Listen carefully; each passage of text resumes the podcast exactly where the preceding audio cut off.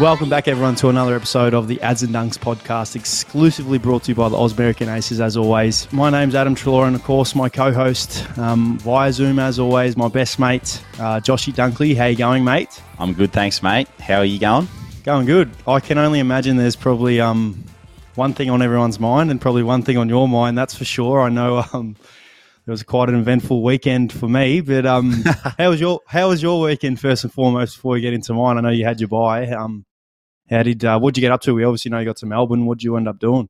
Yeah, so it was good, mate. It was nice to obviously have some time out, and as I touched on, I was heading home to the farm for a couple of days. So I uh, came back. I went back to Melbourne on Thursday and uh, picked my old man up out of the hospital from back surgery and um, took him home to Yarram and spent two nights down there which was great. I mean, it's it's so different when you you know obviously living in a city, but um, you go home and you get that perspective, and it's nice to just be in that country, fresh air, and enjoying some time with the family, which I haven't really been able to do because I'm up here in Brizzy and mum and dad are so busy, and the grandparents and stuff back home as well. So um, it was very nice, very uh, fulfilling, and then it was handy too because Tipper was playing in Melbourne last week, so I was able to get back to Melbourne on Saturday and um, got a haircut actually off Iran first, yes, and did. then uh, caught up with Tipper and watched her play netball on Saturday night. And then I actually had a surprise 30th birthday that I went to as well, which I thought I'd mention. Yeah, tell us, tell us a little bit about that. That's uh, it was a funny little adventure of yours. Yeah, so uh, after Tipper's game, um, I went out to Hawthorn and never mind bar, and I, I was a surprise guest at the at a 30th birthday, which was great. The the people there was were um were great fun, and yeah, it was a bit awkward me walking in uh, by myself, but once it all happened, it was good, and spent some time there and had a chat to them and did the cake and things like that, and yeah, it was pretty cool to uh, meet them all and obviously uh, put a smile on on the faces. So yeah, that was eventful. And then um, I got a few text messages, mate. It was pretty funny because I was I was actually watching the start of the game of your game, and then just before I had to go in, and then I saw you uh, throw you the, throw the mouth guard away. I'm actually wondering if you've if you've lost it because I've got it here, mate. I've got it, I found it out of uh, the Marvel Stadium walls. well done, mate. Well done. So, uh, that's, I'll just, that's um, the 150th just, joke of the week. I um, think uh, Zimmer picked it up for me, so um, gave it to me. The angle of it looks like I threw it in Scotty. Scotty's our physio, the back of his head, and the joke for the first couple of days was Scotty, have you have you um been able to pull it out of your head yet? Because as he threw it that hard, but um no, it was uh it was quite funny. Um yeah, I guess I guess uh, I guess we'll start with that. I obviously you know how much well, this is all seriousness by the way. I know we take a bit of piss out of this, and um it is funny looking back in hindsight because I was able to um you know play and and get through the game, but um my uh, I was just frustrated more than anything, as you could clearly tell. And um, it's funny because I had a couple people who don't really know me that well. They only kind of know me as acquaintances, um, and these are people at the footy club who only, I guess, kind of come across. And you know what it's like when you come across someone. You're you know you're you're nice to him, you say g'day, and you just general chit chat.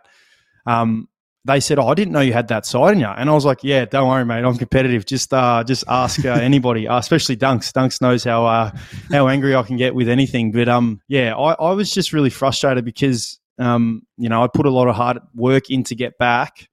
Um, I'd, I'd been given the all clear to play, obviously, and um, yeah, I've just got a, a, a lingering foot issue that's just annoying. I've been able to manage it all year, so it's not really um, you know, that too big of an issue, but it was just affecting my calf. And um, clearly, when I came back out of the race, I was clearly you could clearly see I had some strapping on my calf. So my first thought was walking down the race um, five minutes into the game, my calf is super tight. It's like, oh my god, can I take a break? I I just want to firstly play um, unhindered, and I want to be able to you know be myself and not worry about anything and second guess myself. And um, I was in the first five minutes, so um, that's where the frustration came out. That's where the angriness came out. I was thinking all things. I was thinking I may as well just retire. I'm sick of this. This is crap. I was just saying everything.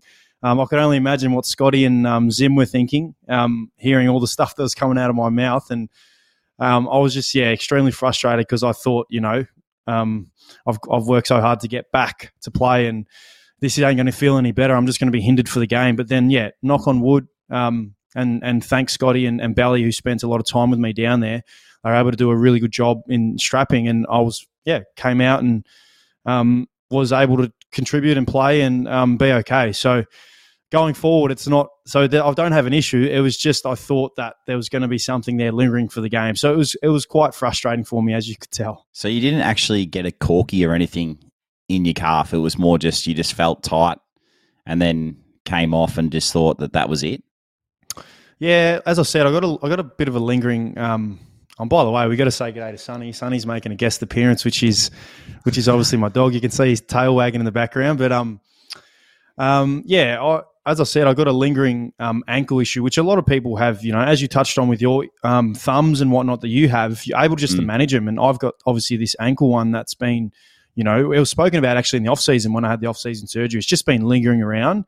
Um, and obviously, with me, the athlete that I am, you know, anytime I'm mechanically out of whack, something probably overcompensates more so than what it should. And in this instant, it was my calf. And you know, especially with me and soft tissue, like don't want to take too much of a risk. I just was extremely tight, and I was just thinking, this sucks. Like, you know, so I, there was no episode. It was just this is really tight for the five minutes of the first quarter when I was running around prior to my rotation. I was just thinking, like, I can't do this for another three quarters. Like, I'm just I'm going to rip my calf in half, or I'm going to do something. So. Mm. Um, as I said, thank God to Scotty and Bally. They're absolute gurus at what they do, and um, you know, I do I do have to give them a lot of love like right now because um, for what it's worth, they they hear a lot of my shit, and when I get frustrated in rehab in the last three weeks I've spent with them, and you know even in the off season when I can't get my body right, I always message Belly or Scotty, and um, they, they're always first to put their arm around me, tell me how much you know they love working with me and caring for me and getting my body right. It's a challenge for them as it is for me, and um, if it wasn't for them on game day, there's absolutely no way I would have been able to get out there and and the strapping job that they both did was incredible. So I'm grateful for them, and I'm grateful to have them um, in my corner each week, knowing if if I were to have a, another episode or whatever it may be, I can put all my trust into them. So, you know, I appreciate them a lot, love them dearly. But um, yeah, there's um, there was no uh, no issue posted. It was just a really funny dummy spit, which um, you know, there was quite a few jokes walking into the footy club. So um, there, you know, we've got this little rumor board at the footy club that we'll joke about, and I think one of the jokes was about me doing a Paul Pierce. I'm not sure if you remember Paul Pierce when he got. Um, do you remember him in? I think it's 2008 finals. He got wheeled out on a wheelchair in the game. Nah. He got wheeled out. Yeah. So no doubt, Brado, our, our uh, one of our producers, will do an unbelievable job at this. But he'll show the vision of Paul Pierce wheeling out on a wheelchair, comes running back out and plays the rest of the game. I oh. kid you not, Dunks. You need to see it. So um, I had someone comparing me to that, so um, yeah, it was quite funny. Oh well, we've got the uh, at least we got the mouth guard back, mate. That's the main thing. I thought I'd bring mine along just to stir you up a little bit. what what what is the um what is the biggest dummy spit I guess you've seen in your time of sport in any sport that you've seen? Oh, geez, it's a hard one to. I actually haven't really thought of it. Do you have one off the top of your head? Yeah, I do. I've got one. Um, so back in I think it might have been 2007, the Oklahoma State football coach, who obviously is the coach a, the football team over in Oklahoma, and it's a big Div One school. And I think his name was um, Gundy, Mike Gundy, maybe. I'm not overly sure, but um, you've just got to do yourself a favor and look at the video clip. Type it in and type in Mike Gundy outburst, and no doubt it was, you know, you know how on ESPN they do like player of the day and all this stuff. It would have been player of the year. It was incredible. And all I remember, I've got a, a line here. One of his quotes, the start was, I think they were coming after his team because they weren't winning and going well. And he opens up his presser with, with come after me. But imagine him saying it. So he goes, come after me. I'm a man. I'm 40. And then he grabs the paper and starts yelling at the paper. Mate, you need to see it. It's absolutely incredible. It's so funny. So funny. So that's probably my really? uh, that'll be my number one number one um, dummy spit that I've seen. It was absolutely hilarious, mate. It's funny because all the dummy spits that I remember uh, very clearly are you. Just when you know you've either gone off at an umpire or thrown the mouth guard like you did on the weekend. I just remember your one with Razor, Razor Ray, and uh, he call, he didn't call a free kick or something. I can't remember what actually happened, but you were just like Razor. yeah, but it's funny. I did it a couple uh, times on the weekend as well. I mean, it's funny when I do do it because I did it again like a couple times on the weekend when there was some free kicks called. The thing is, I know they're free kicks. I know they're going to be called free kicks against us. I just am hoping that the umpire doesn't call it a free kick. So when he calls it, I just have to let out something. So I just usually scream their name. So um, quite funny. I've had some good ones. Oh, Actually, another good. one that I do remember is Brodie Grundy. Brodie Grundy, um, when we were playing at the Pies, we were playing against the Gold Coast, I think, at um, Etihad Stadium at the time. It wasn't called Marvel. And uh, this was when, you know, it was, I think it was the second last game of the year. Um, there was not much of a crowd there. So do you know when there's not much of a crowd at Marvel, there's a bit of an echo. You can hear like Yeah. echoes, like you can hear your voice. And I remember Brodie grabbed it out of the ruck and he did one of those handballs where like you handball out the side. One that, you know, I like doing and, you know, a lot of us like doing and it looks like a throw, but it's not. Anyway, he got called for a throw. And I just remember him cl- clear as day, just screaming as loud as he can. I reckon the guy at the top could could have heard it at the stadium. I effing handballed it. and then umpire goes bang, 50 meters straight to the goal square. They kick the goal. Uh, It was funny, quite funny. But um, there has been some good dummy spits that I've seen. Yeah, well, speaking of the bye, mate, and t- talked about before the 30th birthday, I want to say happy 30th birthday to Rachel. That's who's the uh, the lady's, the girl's name was. So happy 30th to her. I know she'll listen to the podcast. They, they all told me on the night that they do. Um, but it was good. As I said, it was nice to obviously get that time out and, and spend it. Sunday was mo- mainly spent with Tipper uh, and a couple of her mates sort of cruising around Melbourne. And I obviously caught up with you as well. So that was nice to, to see you again, mates, after a was good. disappointing night for you guys. You want to talk about your game and, and how you saw it all unfolding? Yeah, um, could do that. Firstly, did you- before we finish on your bye weekend, I just want to know: Did you get down to your pub down in Yarram? I didn't. I didn't know. Oh, you I didn't. was, I was thinking about it. Yeah, it was funny because um, did, did you watch Farmer Wants a Wife? I didn't watch it, but I know you have someone from on there from the area. Yeah. Well, Farmer Brenton, for those that know and watch Farmer Wants a Wife, uh, he was messaging me saying, come to the Woody. I think he was at the Woody on Friday night. But as I said to you last week, I had a massive calf corky, so I took it pretty easy on the Friday night and just stayed home with the family and my auntie and uncle, and everyone came around to see dad. So uh, after he'd, he'd been in hospital. So, um, yeah, it was a it was a nice night. I didn't venture out to the Woody pub, mate, but I will next time. Make that's sure for sure with time. you. Yep, I'll make sure when uh, we get the chance, we'll head down there. Um, but no, we'll, we'll obviously uh, you asked me about my game, so um, we'll touch on that. It was obviously disappointing, disappointing result considering um, we won a lot of the key indicators that uh, you know that you do. If you do win, you tend to win the game. So the fact that we Mm. weren't able to win is, is extremely frustrating considering we've um, felt like we set our season up pretty well prior to obviously the last couple of weeks, and um, yeah, very deflating to be totally honest with you. Um, I uh, frustrating that we were able to you know have plenty of looks. We clearly had plenty of shots. I think we kicked ten goals, fifteen or sixteen maybe, um, and you know a lot of those shots were gettable. So that clearly hurts you when you can't kick straight in front of goal.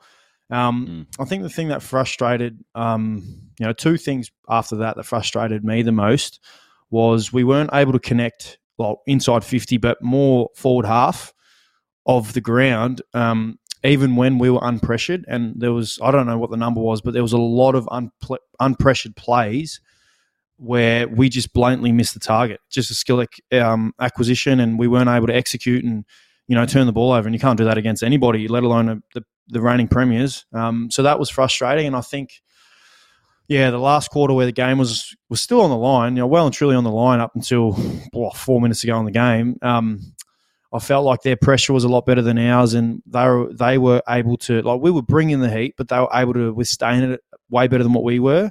Um, still able to find targets away from the pressure in the contest, and we just weren't able to do that. So it's frustrating because, as I said, felt like we um, really set our season up two weeks ago when we had that really solid win against Adelaide.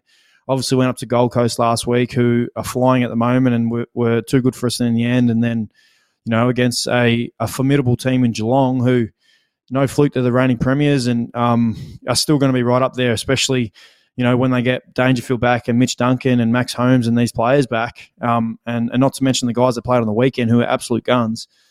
Um, yeah, it's frustrating we let that one slip, and yeah, challenges don't get any easier for us this week when we play Port. So.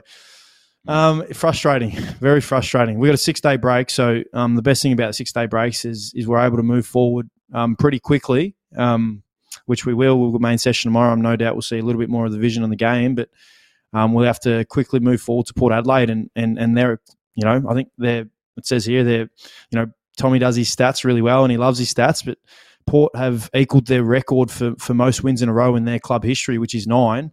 Um, and and one of those wins was against us in the gather round, so.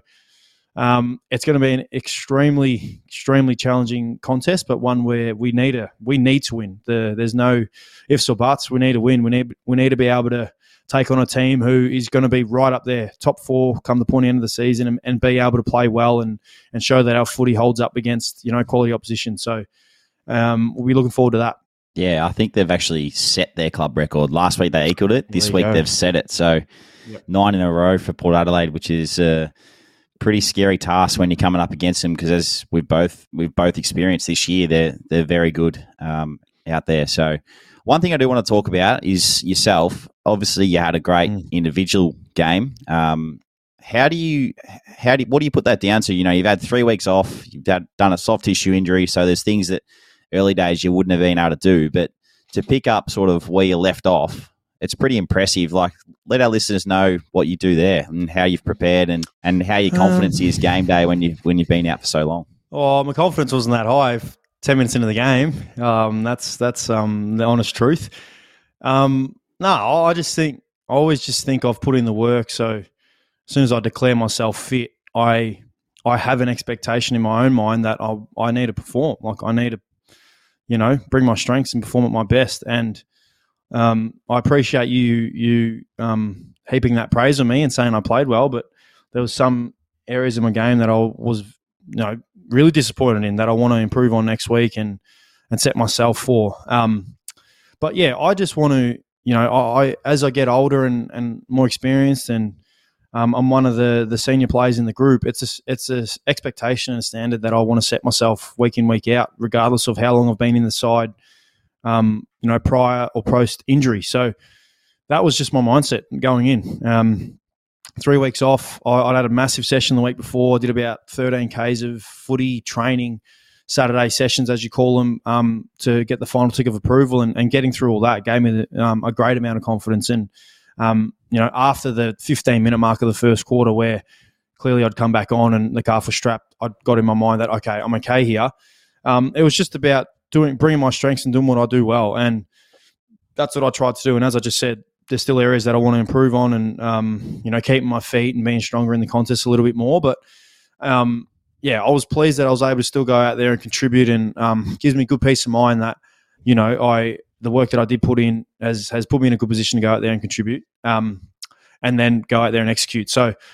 Um, I'll keep building on that. I, um, you know, I know I'm a big part of um, our group and especially our midfield group, um, you know, which relies so heavily on us as a team to, you know, bring their A game every week because it, it is the engine room and it's what drives us forward. And um, we've got some quality in there, and um, I'm a part of that group, and, and I want to be able to bring that, and, and that brings wins, and that's all I want, mate. You know that. You know all I want to do is win, so that's always in the forefront of my mind. And I know if I bring my best footy, it's going to give us hopefully a good opportunity to do that. So um, I appreciate the uh, the love, but there's um, clearly more room for improvement for me. Yeah, no, you, you're spot on. I feel like you, as you always talk about, you're a team man, mate, and you want to do what's best for the team. I do have one one more one though. I want to uh, finish on before we move on from your game. Bit of a lighter one. I saw you and uh, Tom Stewart have a bit of a bit oh, of an oh, yeah. argument. Was this a little bit of flopping? No, we weren't arguing. a little bit about the flopping. It was, no, we didn't argue at all. The, oh, didn't you? No, no, no, no, no, no. I said it wasn't a free. Oh, you said, said, it wasn't to, a free, but yeah, what was he I saying? said to the umpire, "Oh, he goes, it's not an effing free kick," and I was like, I went like when I went down because that's what I mean. I kicked it and just went to ground. I didn't like no reason. Yeah. I just went to ground, and his arm must have slipped. The umpire must have seen it, and I said to the umpire, "No, he didn't get me high." That's what I said. So there was no. Was he um, was he was he filthy on you for like potentially flopping? I don't know that's what it looked like. Not at all. He was filthy on the umpire for calling the free kick. So right, he said to right. me, so when the umpire was there, he turned around and was like, "Oh, so did you get me high? Did I get you high ads? Because I I know Tommy Stewart from Vic Country days. Um, yeah, it's pretty funny. He wasn't picked in our under sixteen Vic Country team, which is crazy to think because he's one of a he's a generational player and one of the greats, modern day greats. But mm. Um, yeah, he said. Uh, did I get you high ads? Asked the umpire. And I said, no, he didn't. I said, turned straight to the umpire. I was like, no, he didn't get me high. It shouldn't have been a free kick. You know, that's when he's like, see, see, it should have been a free. So, Yeah, right. um, yeah, but no, there was absolutely no zero flopping from me. There's never, ever, I never try and flop for anything. I wasn't saying that you were trying to flop. I was just saying that I thought he thought that you flopped, like you did it intentionally no. to go to ground to get the free Yeah. kick. And I was gonna, I was gonna um just have a bit of a laugh about it, but you took it too serious, mate. It was uh just trying to have a laugh. Hey, mate, I don't take, I don't take any, anything serious, as you can tell. But nah, he um, it was all it was all fun because I was trying to do the. I feel because I don't like if a free kick's given against me when, like, say say when you dive on the ball and you know as soon as you dive on it, it's going to get called holding the ball if you don't like get it out. So there was an play where I dove on the ball, and as soon as I dove, I realized all someone has to do is lay on me and hold the ball in. So I like crawled out of it. So as soon as I dove on it, I like literally split second crawled out of it. So like my whole body's out of the contest, and literally the only parts of my body in the contest is literally from my quads down, and that's where the ball is, and that's where the Geelong player is holding the ball in against me, and I get paid for holding the ball, and it's like, man, he's holding the ball. Like anyway, I I just wish. I wish the Geelong player, whoever it was, is like, oh no, I'm holding the ball and it should be a free kick. It's fine because I was trying to do that for Tommy Stewart because it, uh, he definitely. Did, I felt like he didn't get me high, but um, yeah, it's pretty funny. That's good, mate. Uh, well, have you got anything else before you want to move on from footy? Oh well, obviously it's going to be a big game for us this week, um, Mm. and obviously we'll look at your game as well. But our, you know, we we have to really set ourselves up for. Well, I think uh, between them and Collingwood right now, the two best teams in the competition, and they've been able to win in Adelaide and, and outside of Adelaide, and I think they've won oh, a ridiculous amount of games at Marvel. They seem to love Marvel extremely well, Port Adelaide. Um, so we we just have to bring our best footy, and and you know it, you know what it's like when you come up against teams who have that inner belief and momentum um, going into games that you know they're just going to you know get the job done and everything they're doing is is working, which it is. You know the proof is in the pudding for them. Um, we're just going to have to come out with that mindset from the very get go and and just freaking hit him head on, which is what we have to do. Um, and I love the fact that we're actually coming up against, um, as I said, one of the informed teams and one of the top four teams because it's going to be a great uh, test to see where we're at as a footy group. We want to see, you know, how our footy stacks up. Um, you know, a lot of the times you play your best footy when your back's against the wall. So um, I'm I'm really looking forward to it. And Friday night game for us, which we haven't had in a while. So really looking forward to being able to play Friday night game. Um, it's going to be a good co- good contest. Yeah, I'm I'm really looking forward to to watching that one. I feel like it's going to be a, a cracking game. Obviously, Port flying, but um, you guys with your after two two straight losses now, um, yeah, really looking forward to to the challenge. I know what what will be happening within that within the four walls this week at, at your club, mate. So all the best uh, this weekend. We've obviously got the Hawks down at the Mhm. MCG, so I'll be watching your game on Friday night just before I go to bed, and um, yeah, with with plenty of interest. But looking forward to the challenge against the Hawks. I remember you were talking them up a lot uh, after after you played against them. Uh, so we're going to have to be at our very best. We looked at them today uh, in some opposition analysis stuff, and yeah, they they they're going a lot better. I feel like than what their ladder position suggests, and um, very good at the source, as you mentioned a few weeks ago. You know they've got some really big inside mids, and um, they get Sicily back this week as well after suspension, I think it was. So yeah, they're they're a great side. That um, I feel like they yeah they're up for the challenge, and we actually heard today that uh, they've beaten Brisbane the last three times, which is a an interesting stat. So the last three games they've played against each other over the last three years or two years, they've they've actually had the edge. So looking forward to that challenge and being a part of a, a game where um, you know you're coming out and we're really just going to you know challenge them as much as we possibly can. And it is it's always a, an interesting one post by when you know you have have a week off and you watch a lot of footy and um, mentally refreshed, physically refreshed. So we're good. We're definitely gonna have to be on from the get go, as you boys will be against Port. But really looking forward to that challenge, as I mentioned, and um, yeah, gonna have to be at our absolute very best to to go down to Melbourne and play on the MCG and and beat the Hawthorn Football Club. So looking forward to it. Yeah, that's a as you said, it's it's a good one because Hawthorn's best is as good as well. I, I believe it can match anyone really. I you seen, mm. You know, it was kind of a tale of two story, uh, two stories in the game on the weekend where Port were able to obviously kick however like they were dominating at half time. Um, yep. And then obviously I think Hawthorn. I think they would have outscored them in that second half in particular, and they brought their flair. And, and when they really took the shackles off, it was exciting brand of footy. They really are attacking and take you on. Um, you know, that's probably what you got to be wary of. And, and if they bring that and, and they're allowed to do that, um, you know, they, they can obviously match it with anyone. So I believe it's going to be a good contest. Obviously, another one, another great opportunity for you guys playing at the MCG because you don't get too many opportunities there. And obviously, that's where finals footy's played as well. So you must be looking forward to be able to play at the G as well. Yeah, absolutely. I mean, when I was at the Bulldogs, it was a similar story. We only really played there two or three times a year, and I think this year mm. um, we only play there twice. So, yeah, I'm excited. I love playing on the MCG personally. Um, I know there was plenty of talk about Brizzy and not being able to win on the MCG, but then they did it last year in that semi final yeah, against yep. the D. So they broke that hoodoo, and so I feel like that's the, that's relevant now. And we move forward and yeah, just look forward to the challenge because it is the Coliseum of all you know, football grounds around Australia. I feel like that's where you want to be playing your best footy at the MCG. It's where, you know, grand finals are played. It's where finals are played most of the time. So, yeah, looking forward to getting down there and, and running out on the MCG as, as I mentioned. Yeah, well, you're right. You're right. It's um, uh, there was a bit of talk about that last year. I remember we were obviously obviously teammates at the Bulldogs, and we were watching Brisbane in those games, and that was their talk. And then they were able to obviously beat Melbourne, who were the reigning yeah, yeah, the reigning premiers at the time, um, and play really good brand of footy there. And um, once you get that off your back, it's um, you know it's it's smooth sailings from there. So I'm excited for you. I'm excited that you get an opportunity to play there because, as you said, it's the Coliseum, and you didn't get the opportunity much at the Bulldogs, and and you obviously don't get the opportunity now at Brisbane. So it'll be a good game. Do you reckon? Do you reckon there will be any? Because you look at their inside mids. Um, you know, Will Day you know, just quietly, I think Will Day has the potential to be one of the best players in the competition in like a few years' time. He clearly shows that he has the capabilities and the ability. I just like his inside outside work.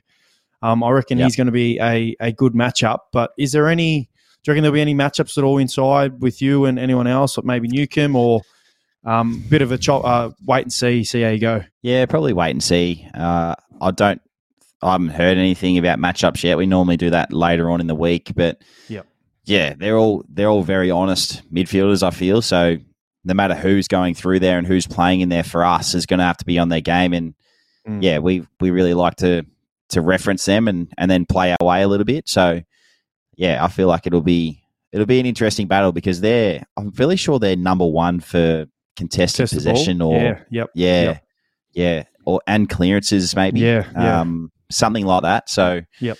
yeah, it's going to be a good battle, and we're looking forward to the challenge. Um, as I touched on, we looked at them today, so should be a good fight in there. And whoever wins that territory battle obviously gets the ball moving forward, and and then mm. from there, it's a matter of you know defending it and keeping it in, and hopefully kicking a score. Yeah, no, it'd be a great game. I um, I'm really looking forward to it. I'll be able to watch it as well, which is great. Um, a couple other things for the game uh, for the round. Um, before we move on, I do want to mention Buddy. Buddy plays a milestone game. Yep. He's 350th on Thursday. Um, and it'd be rude for us not to give him a, uh, a bit of love. He is, you know, clearly someone I grew up watching. He was right well and truly in my generation of growing up. And, um, you know, he's one of those guys that we'll be lucky to say that we're able to, you know, step on the same footy field as him. Um, generational player, one of the greatest players of all time right up there with Dusty for me, um, being up close and being able to watch, you know, him do his stuff.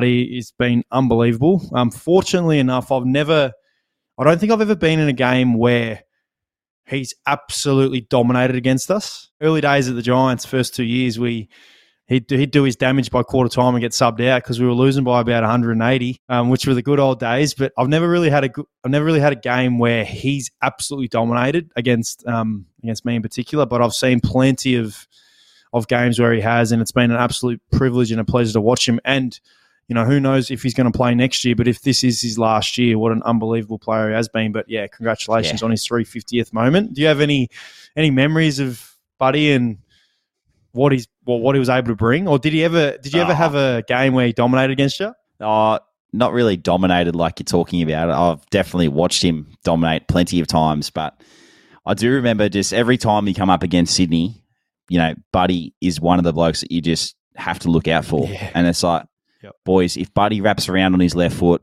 make sure we get someone to him because he's just a, an Mm. elite field kick, but then can kick goals from within 70 meters of the goal. So he, uh, yeah, he's one of the all time greats. And as you said, absolute pleasure to, to watch and, and play against uh, on the field. So uh, congrats to Buddy on 350 and hopefully a few more in the bank as well. I agree. Well, And the last thing I'm excited about the roundabout is um, the King's birthday game. So obviously Yes. not Queen's birthday, the King's birthday, but the more importantly, it's the Big Freeze.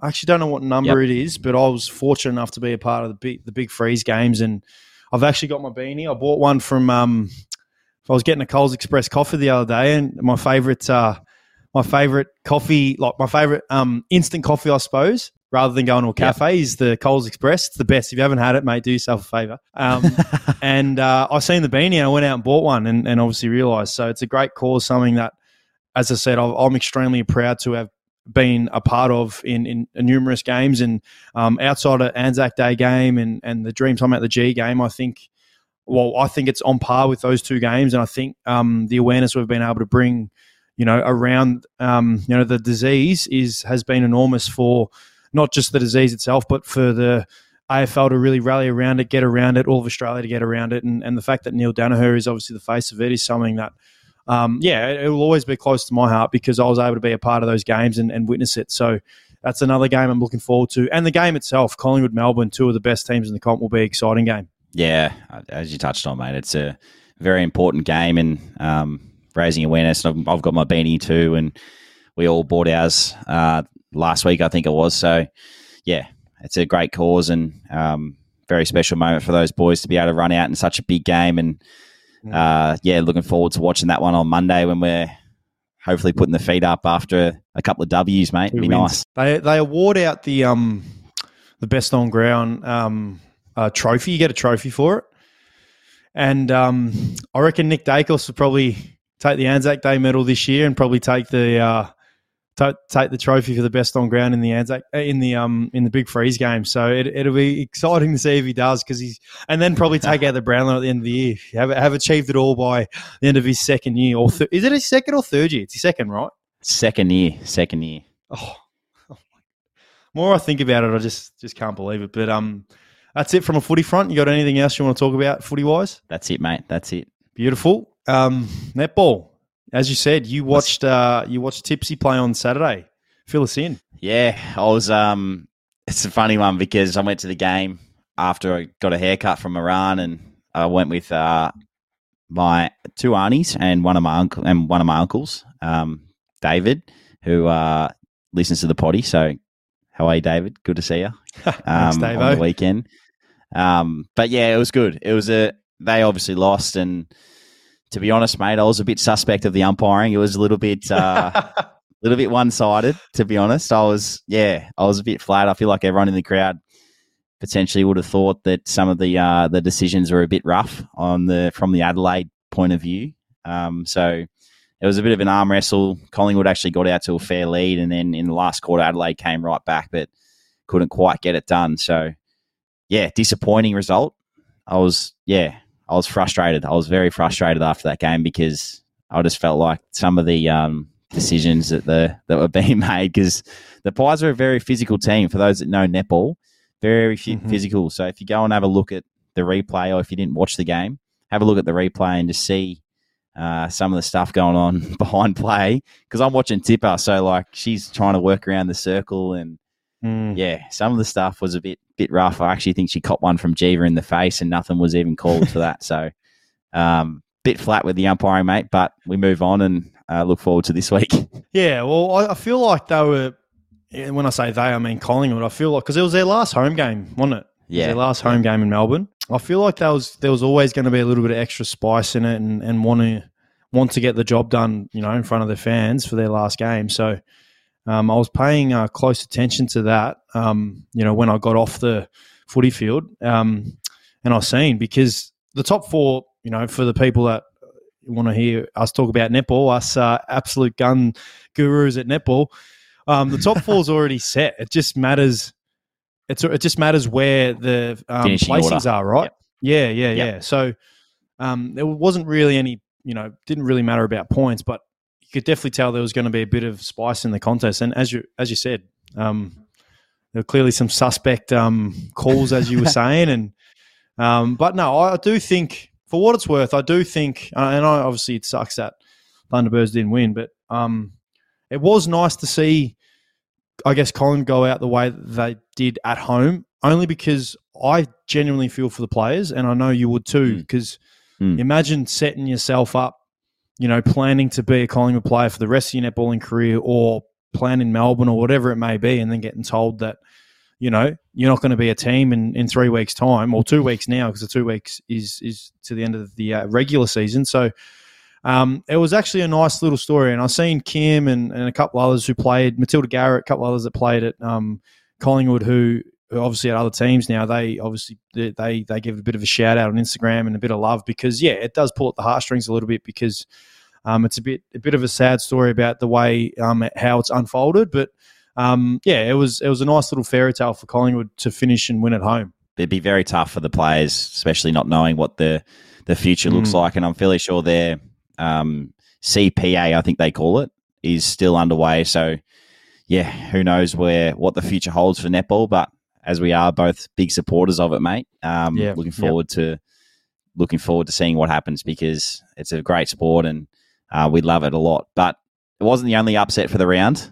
Uh, the Firebirds no, wasn't. got over the Vixens no, wasn't. as well, so that was a huge win. I didn't, I didn't see the whole game, but I saw parts of it because I was actually in the in the Virgin Lounge traveling back to Brizzy. But yeah, what a win, mate! Yeah, no, it was a really good win. They, um, you know, it's kind of been the story of their season so far. They've been able to beat some quality opposition, and Melbourne Vixens are obviously one of the really quality oppositions of of the uh, of the netball league. So I wasn't really surprised. I just had this feeling going into the game. I um I know they've had this ambition and, and want to want to you know win two consecutive games and, and they love playing at home in front of a packed crowd. You've obviously been to Firebirds games. You could see how you know how they really the fans really get around them and regardless of where they are on the ladder or how they're going, they really get around netball, which is great.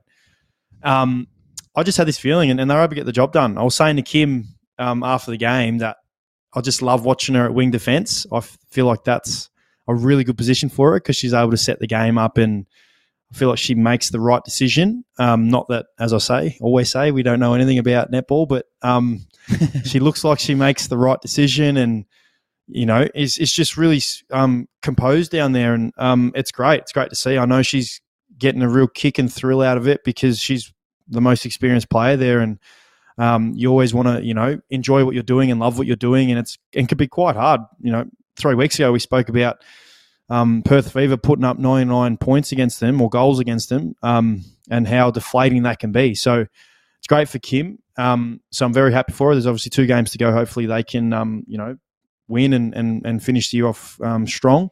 But I also want to mention Lazi because it's real rude of me that I haven't mentioned her the last couple of times. She's um, she's uh, she's flying. She um, last week was um, one of the best games I've seen her play, in Nissan net points, which I'm not sure if it's like Super Coach or Dream Team. Probably, probably like one of them. I would assume. I, I, I just know because the commentators reference the Nissan net points all the time. You've obviously yep. seen that. Where obviously in the AFL, it's not like the commentators are talking about Dream Team and Super Coach. um, but yeah, Lazi um, has been dominating. Last week, as I said, was one of the best games I've seen her play, and she was good again on the weekend. Um, so yeah, I'm uh, extremely proud of the girls. They're going really well, and um, hopefully they can finish their last two games off um, win. That'd be nice, and then yeah, have a really good break, and you know look real, be real optimistic about next season. Um, because to me, watching and seeing the players that they've got, um, you know, I love Ruby, uh, Ruby Bakewell Doran. I don't want to pronounce that wrong, but I love watching her play and how she goes about it. Obviously, Donnell's a fan favorite, and I love her as well. And she's such a rock up forward. So, yeah, it's been um, it was good. It was a good weekend for her. I think I could be wrong. I actually could be wrong, but I think you know how we have that omen where if you lose, we lose. Other than that yeah. one week, I think every time I've lost or we've lost, Kim's won. Really? That'd be Yes. pretty funny to know. yes. At least you get some kind of uh, happiness in the relationship, mate. That's good. Yeah. So instead of instead of um, Kim being a mute throughout the week, it's me being a mute and just on the phone and not saying anything. But um, nah, it, it was a good week of netball for Kimmy and Lazi and the Firebirds. No, that's good. Um, yeah, as I touched on, it's going to be exciting to see how they go over the next couple of weeks, and Adelaide obviously playing finals as well. So looking forward to following them through, and obviously Tipper as well. So yeah, looking forward to to that. But on to the next segment, mate. We've um we did this last week, and I thought it was pretty good. So we're, Yeah, so we're going at it again. Tommy, uh, Tommy's got it. Oh, he's written this one here. Start bench cut. So let's go for it. This is current day players. So we've got, you can go first this time. We've got Christian Petracca, Geordie DeGoey, and Zak Butters based on their current day form. Um, oh, it is a tough one because, yeah, obviously, oh, I feel like Petracca and DeGoey are similar players. Yep. Um, and obviously Zak Butters is not. He's a lot lighter and looks a bit niftier on his feet. And yeah, oh mate, it is a tough one. I, I'm gonna go just because I'm real biased, and I know him and I play played with him, and you know I love the guy. I'm gonna go Geordie. Start Geordie, which I know that is. I know it's going to be controversial because I reckon you're not going to start Geordie or bench Geordie. I reckon you'll cut Geordie, but I'm going to Ooh. start Geordie and I'm so so sorry, Zak Butters, because he could be leading the Brownlow, and he's having an incredible season. Um, Yep. But I'm going to cut Zak Butters and bench Christian Petracca. So I'm starting Geordie and benching Petracca. Nice, nice. I'm actually a little bit nervous about this because, as you said, Petracca and Geordie are both very similar players, and I love the way Zak Butters goes about his footy. So I'm gonna, I'm actually gonna bench Zak Butters, and I'm gonna start one of the other two. So I've got to just really make this. Well, I love Geordie, so I don't know. I think I'll go. I'll go start Geordie, bench Butters, and cut Petracca. Wow. So cut Petracca. That I don't think I don't think there's many people that would do that. I don't think anyone would cut Petracca. Probably not, but we'll see. We'll see what happens. I, I just think I because you, you, I just feel like you can't have two of the same players in this thing. So you Oh, you agreed. gotta- Agreed. Although although I did go with him, but I do understand that philosophy. But hey, you I wouldn't mean? mind Petracca and DeGoey in the same team. Oh, it'd be pretty good. But I, I, I just love Zak Butters and the way he go- goes about it. So that's my choice. I enjoy it. I like it, and I like that our fans get involved. So make sure you send yours through. We want to see what you think. Um, wanna but do a we, bit of a we'll vote continue count. to do it. Yeah, we'll do a vote count, and it could be you versus me. Whoever gets. Not that there's a right or wrong answer, but everything's a competition between us. so we'll see how we go. Yeah, we'll see how we go. Um, we're gonna we- we'll answer some questions at the end that have been sent in from um, Instagram um, or on our social platforms right towards the end. But before we do that, we just want to finish our little bit on NBA and what we love talking about a lot. And um, obviously, I get nothing right, and uh, you get a little bit right. Although you did call game one Miami to beat I did. uh, Denver. They did get one game, but it wasn't game one. But I kind of understood the philosophy, all the momentum going in. But it's been pretty crazy because, let's be honest, after game one, I feel like everyone, because in the in the manner and the way that they won, they won pretty convincingly. Yeah. Everyone thought, "Oh, this will be a sweep. This is it. Denver are going to dominate. There's no way Miami win a game in Denver." Um, you know, blah blah blah. What's your thoughts at the moment? Two games in. Yeah, I mean, you just said it. After watching game one, Nuggets looked unbeatable, and then game two comes around. But I, I just felt like the whole time in game two, like it just felt like it was a game set up for Miami to win. Like, I don't know. I just feel like sometimes you just know as soon as a game starts in the NBA, especially in the playoffs, like you can tell which team's going to win from the get go. And Yep. Miami brought the heat. I thought Miami were they were down a little bit early, but then they came back and they just kept staying in touch. And then, yeah, the fourth quarter was was a good one. So, yeah, now it just leaves it very interesting going to going to Miami now and um, you know where where Miami historically have been huge at their Mhm. home deck. So it's going to be a an interesting couple of games. Yeah, what I, what I find, um, you know, pretty crazy is we all, we all talk about how good Jimmy Butler is, right? And he is. He's the he's the reason why they're there. He he is. He Yep. if he wasn't on that side, they're obviously not in the finals. They're they're not playing to the level that they're playing. But I, don't, I actually don't think if they say the series was over right now, right now, and Miami win, I actually wouldn't say Jimmy Butler wins the Finals MVP. I think Neither would I. I think Bam Adebayo wins it ahead, and I Mm. think I think he's been the best Miami player so far, and I think Duncan Robinson's ten minute, well, not ten minutes, five minute period that he had where he went on a ten and zero run himself to get Miami back in front.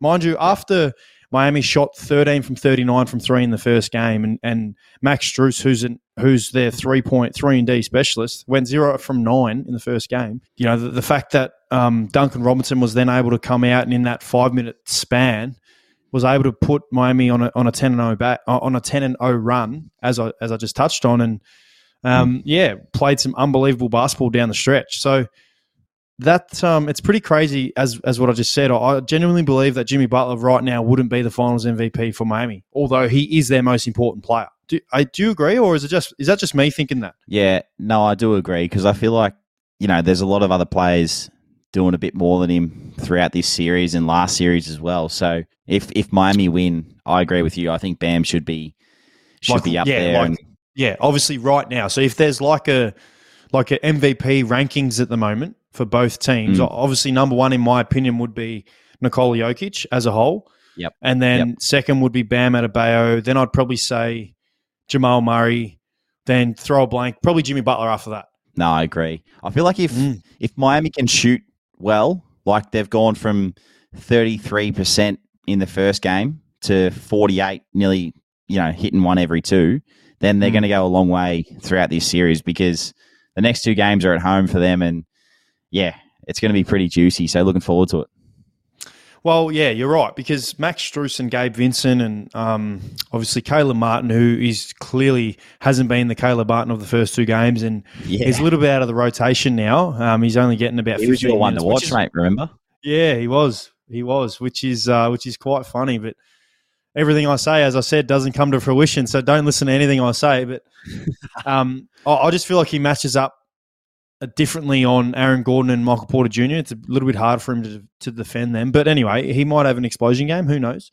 Um, but it, it is funny because you do you are right. You're right with those threes. If they can, you know, hit their threes and Max Strus went hit four threes in the first quarter, and it's quite funny if you're a betting man. He his over unders was like two and a half threes, and um, I said the other day one thing I did get right. I actually said to one of my mates the other day, "You watch Max Strus will will shoot the lights out. Still, We'll try and shoot the lights out." And in the first quarter, he hit four three pointers, four from five. So, um, you know, when they have those games where they, you know, as we touched on the first game, he went zero of nine. I think Gabe Vincent might have gone, I don't know, one from seven or whatever it may be from three. Um, it does, that doesn't mean they lack the confidence. They know that they need to hit their three pointers to win the series. And yeah, Strus was able to do it. As you said, Duncan Robinson, Gabe Vincent, um, even when Kevin Love gets the chance, Jimmy Butler doesn't shoot many threes, but when he does, he needs to nail it. Um, it's it, it's a it's going to be a good series. I I feel like, well, I'm hoping that I'm going to say hoping. I'm not going to say happen because when I say happen, it doesn't happen. I'm going to say I'm hoping that it could go one-one. So one win in Miami to each team. So then it goes to obviously two-two in the series and goes back to Denver because we all, as fans, we all deserve um, a really good finals because it's been a pretty lackluster playoff so far, other than Miami versus Boston. Yeah, agreed. Do you think do you think the Nuggets are too reliant on Jokic, or when they are too reliant on him, that they potentially aren't as good? Because there's a stat going around that the Nuggets are 0 and 3 when he drops 40 plus. I, I do. I do, Dunks. I bloody do. I think I think that when he because you, you clearly see how he plays. So if you watch the difference between game one and game two, he was clearly trying to pass the ball more, get his teammates involved, this and that. Where in this game, yes, they were putting a lot of pressure on him, ball pressure on him in Miami, but he was still trying to take shots. He wasn't really trying to pass the ball. And as Tommy has put down here, who's as we say, the best, one of the best producers and and absolute gun, loves his stats. They're zero and three when when Jokic drops forty, and it clearly works for Miami to let him score. I personally think, I personally think that Jamal Murray is. I don't, I don't want to say more important because Jokic is clearly a superstar, but if you can nullify Jamal Murray and game one he had I don't know thirty or forty whatever he had. Game two he only has eighteen, but it's it's like a it's a ineffective eighteen. He's not playing that good of basketball. He's turning the ball over. When he's not scoring or playing the way he wants, they won't win. Where Jokic can drop forty, Miami still have a chance to win. I personally think mm. Murray is is as important as Jokic, if not just that little bit more, because we've seen once Jokic came back into the lineup. Uh, sorry, sorry. Once Murray came back into the lineup in the regular season, they were so much better. They were already great, yep. but then they went to whatever's after great, dominant. Yeah. And when he hasn't played well, it gives opposition teams a chance Not to win. So, so, yeah, and I think I think Jimmy Butler's taken that responsibility, which is cool. He's he's taken the matchup on Jamal Murray, which which I love. I love the fact that Jimmy Butler takes the one of the toughest assignments on um, defense, and then obviously the ball goes through him on offense, which just shows a true superstar. It's like you when you come up against you know bigger bigger mids, and you just take your take it upon yourself to go to a mate defensively, and then kick goals from fifty on the run uh, offensively. Yeah, yeah, that's exactly what I do, mate. I feel like you're talking about your defensive side and maybe a little bit of my offensive side, but um. Nah. Well, what's your what's your this time next week? There will be two more games played. What do you yep. think what do you think the uh, series will be there? I'm going to go rogue and say I reckon Miami will lead the series 3 1. Jeez. And then it'll go to Denver, and then Denver will win, the, will win the next two.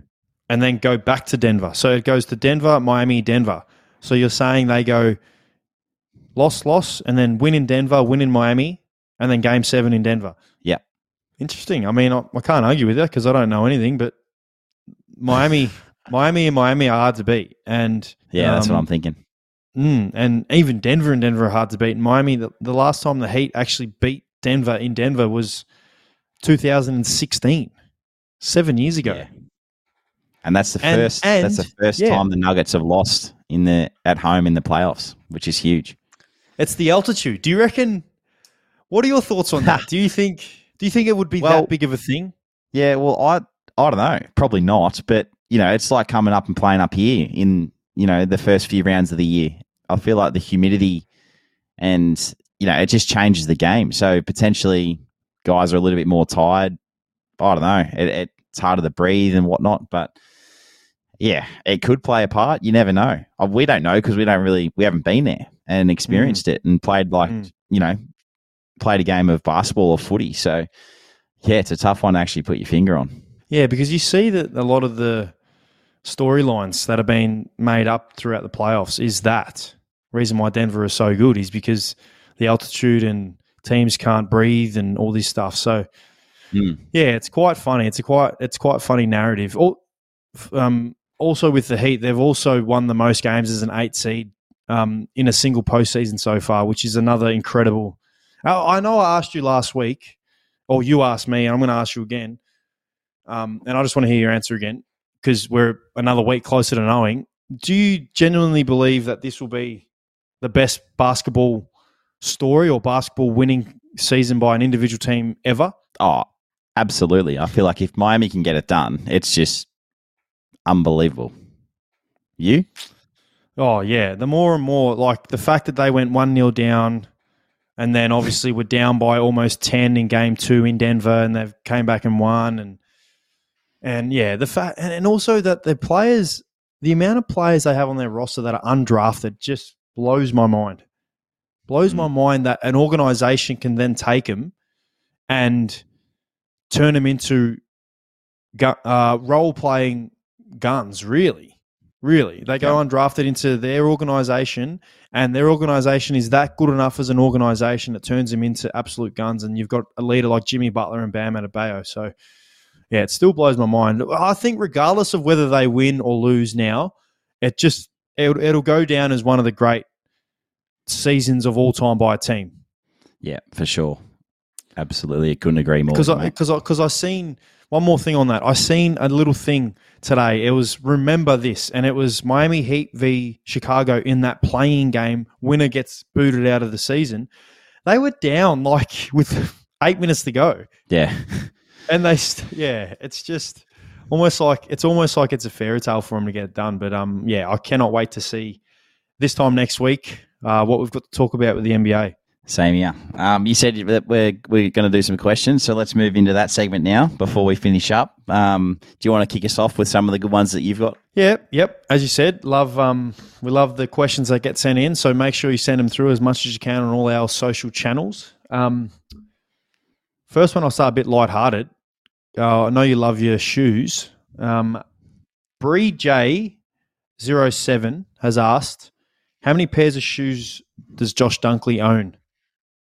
Oh, uh, well, I could probably count this room. One, two, three, four, five, six, seven, eight, sixteen.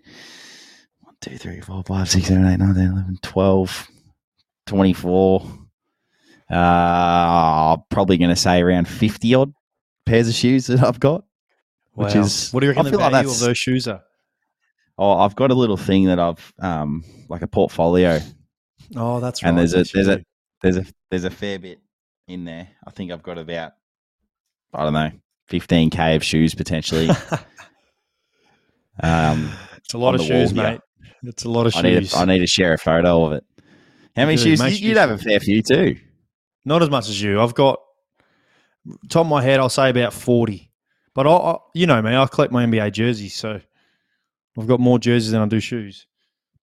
Well, speaking of shoes, Lenny Hmm. SPR fourteen has asked, "What's the most expensive pair of shoes you've bought?"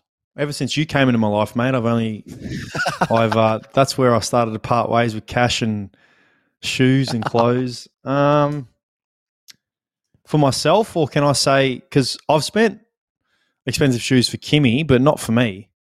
My, mine would probably be you. like nah, mine would probably be oh like four hundred dollars maybe on those on the on the dunks, the Nike Air Dunk, the lows, the blue and white ones. You know the Yeah, yeah, yeah. um, light blue, like the aqua color. Yeah, probably those. Yeah. Nah, same You? here. Actually, ones that I do love that are that have kicked off because the Kobe's. Oh Um, yes, yes. These ones are, yeah, these are probably one of my favorites now because of all the events that happened, and obviously very sad to, um, to lose Kobe. But uh, yeah, incredible shoes, and I feel like the the market for those has gone nuts because of the passing of the the great man. So yeah, unfortunate, Yeah, but they- they- nice pair of shoes. They are a nice pair. Um, I got a I got a bit of a serious one. Yep. This is from Lockie under, Lachlan underscore Innes for you, Joshy. It says you guys, but I'm asking you. How do you stay on top of your mental health as an athlete? We always hear about my, me. I don't want to hear Yep. about my mental health. I want to hear yours. Yeah, I think it's a great question. Um, for me, I feel like balance is crucial for mental health, and you know, I've I think I, we've, we've talked about it before, where I've talked about you know having a, a circle of people, like an inner circle of people that you always go to um, with little things. It might be, you know, if you're struggling, you, you give them a phone call or you catch up with them for coffee. And um, my inner circle is a lot of my family, and um, ads you're probably you're in that inner circle as well. Uh, if I, you know, when I when I ring you and have a phone call, like the just to be able to get away from footy and understand, you know, I feel like you know me and I know you, and to be able to, you know, um, lean on those types of people is very important. Tip is obviously one of those as well. So, um, yeah, I feel like that is really important for me, and being able to have the, you know, your footy life and then your home life as well. So, you know, for me, I'm studying real estate as we've talked about. So having that separation from footy really helps. Um, and then something that I've sort of grown and learnt up here is that I feel like that balance is is a lot easier to have because you you're not in that footy bubble. So it's been nice to be able to really separate yourself from the from the footy world, I guess, outside of the club and outside of games. Because when you do go home, it just feels like you're living a normal life, which is Hmm. which is awesome. So for me, yeah, it's a lot a lot about balance. I don't know. Um, you you'd obviously have your say on what you think, but that is my number one thing to have those people that Mm. you rely on and that you can trust with whatever information you tell them. And yeah, they help you get through day to day and and your ups and downs that you might might go through. No, it was a great answer. It's important that people who listen and our listeners that listen, that is probably the most important thing for just the general person, not just footy players, but being being able to have work life balance. Because as you get older, you know the stresses of life and work, and you know when you then have a relationship and have kids and whatnot, you got to still be able to have that balance. So, good answer, Mm. mate. I um, we've never really spoken about your side. It's always about mine. So, I um, I reckon Locke will appreciate that. Nah, that's good. Great question. Uh, one here from me. I'll go on a lighter note for you, mate. Um, Harry Bales Mhm. win the lotto for two hundred million. What do you do with it? I don't want to give a boring answer because my boring answer would be to pay off my houses. Uh, Seriously. I'll- all right. Would you give me any of it? My first, so listen, honestly, hand on heart, right? Hand on heart. my, so I, I would want to pay some of my houses off, but my first thought would be I'd give money to the people that I care about the most. So obviously you're not one of them. Nah, you're one of them, clearly. you're clearly one of them. Um, my parents, my siblings, um, and a couple couple handful of friends. Yeah, I'd probably give away. I'd give money. I'd give more money away than what I'd keep. Um, and then the rest, literally, it's a, it's a boring answer, but I'd literally want to pay off my houses. I'd probably Yeah. I'd probably treat myself to maybe a meal here or there, and and um, I don't know. I'd do something relating to American sports. So I would I'd fly probably business or first class to to the states. I'd get a handful of us um, during the NFL NBA season. I'd make sure we're staying at the you know well you're you're the uh, gun over there. You know all the contacts over there. So I'll get you to tee up someone to organise the the best hotel or whatever it may be, um, and then go get the full experience at you know, maybe a, a Los Angeles Rams game or a Chargers game, or go to New York and watch the Jets or the Giants. Just do anything, anything sport related um, or American sport related over there. But the boring initial answer would be to pay off my houses. What would you do? Oh, yeah, very similar. I'd probably pay off my debt. That's for sure. I'd probably buy Mm. myself a pretty cool car. To be honest, I'd love I was a going to say, I was going to say that would be your my first thought for you. yeah. I'd probably you know like a Rolls Royce or a Lamborghini or something like that. Something cool would be sick. I'd love that. Um, but yeah, I feel like you would just you'd give a little bit around to the people that you care about most, and um, yeah, donate a little bit to charity. I feel that that would be on the list too. So things like that, um, because it is a lot of money that you're just potentially going to, um, you know, leave there for a bit. So to do Mm. some nice things with it would be would be great. We'll do a couple more. I've got two more. First one is we know Dunks is a bit of a foodie. Any recommendations for spots in Brisbane? And this is from Kimberly Hilton's.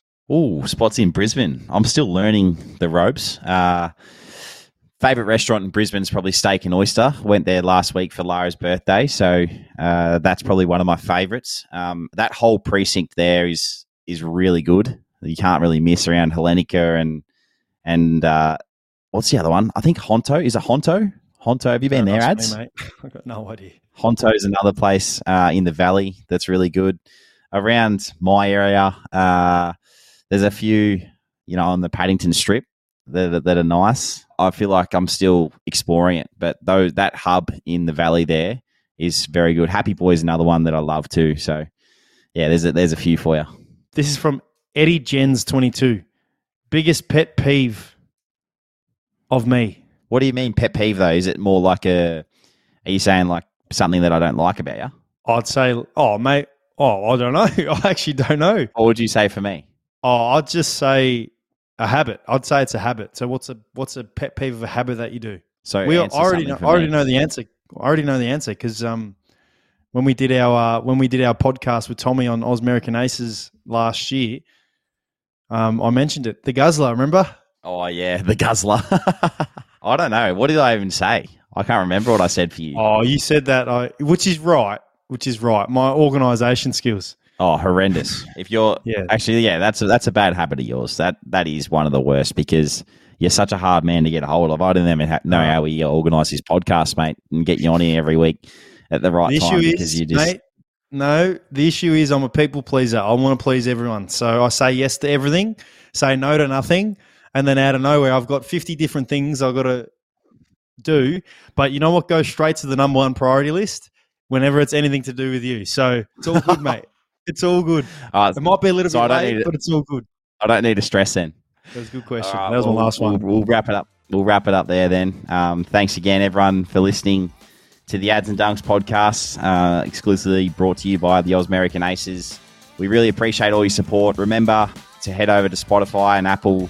Uh, give us that five star rating because we still haven't hit the 1,000 mark where we're going to do a massive giveaway. So thanks again, Adzi, and great to talk to you again, mate. Look forward to, to next week's podcast. Thanks, mate. Good luck this week. You too.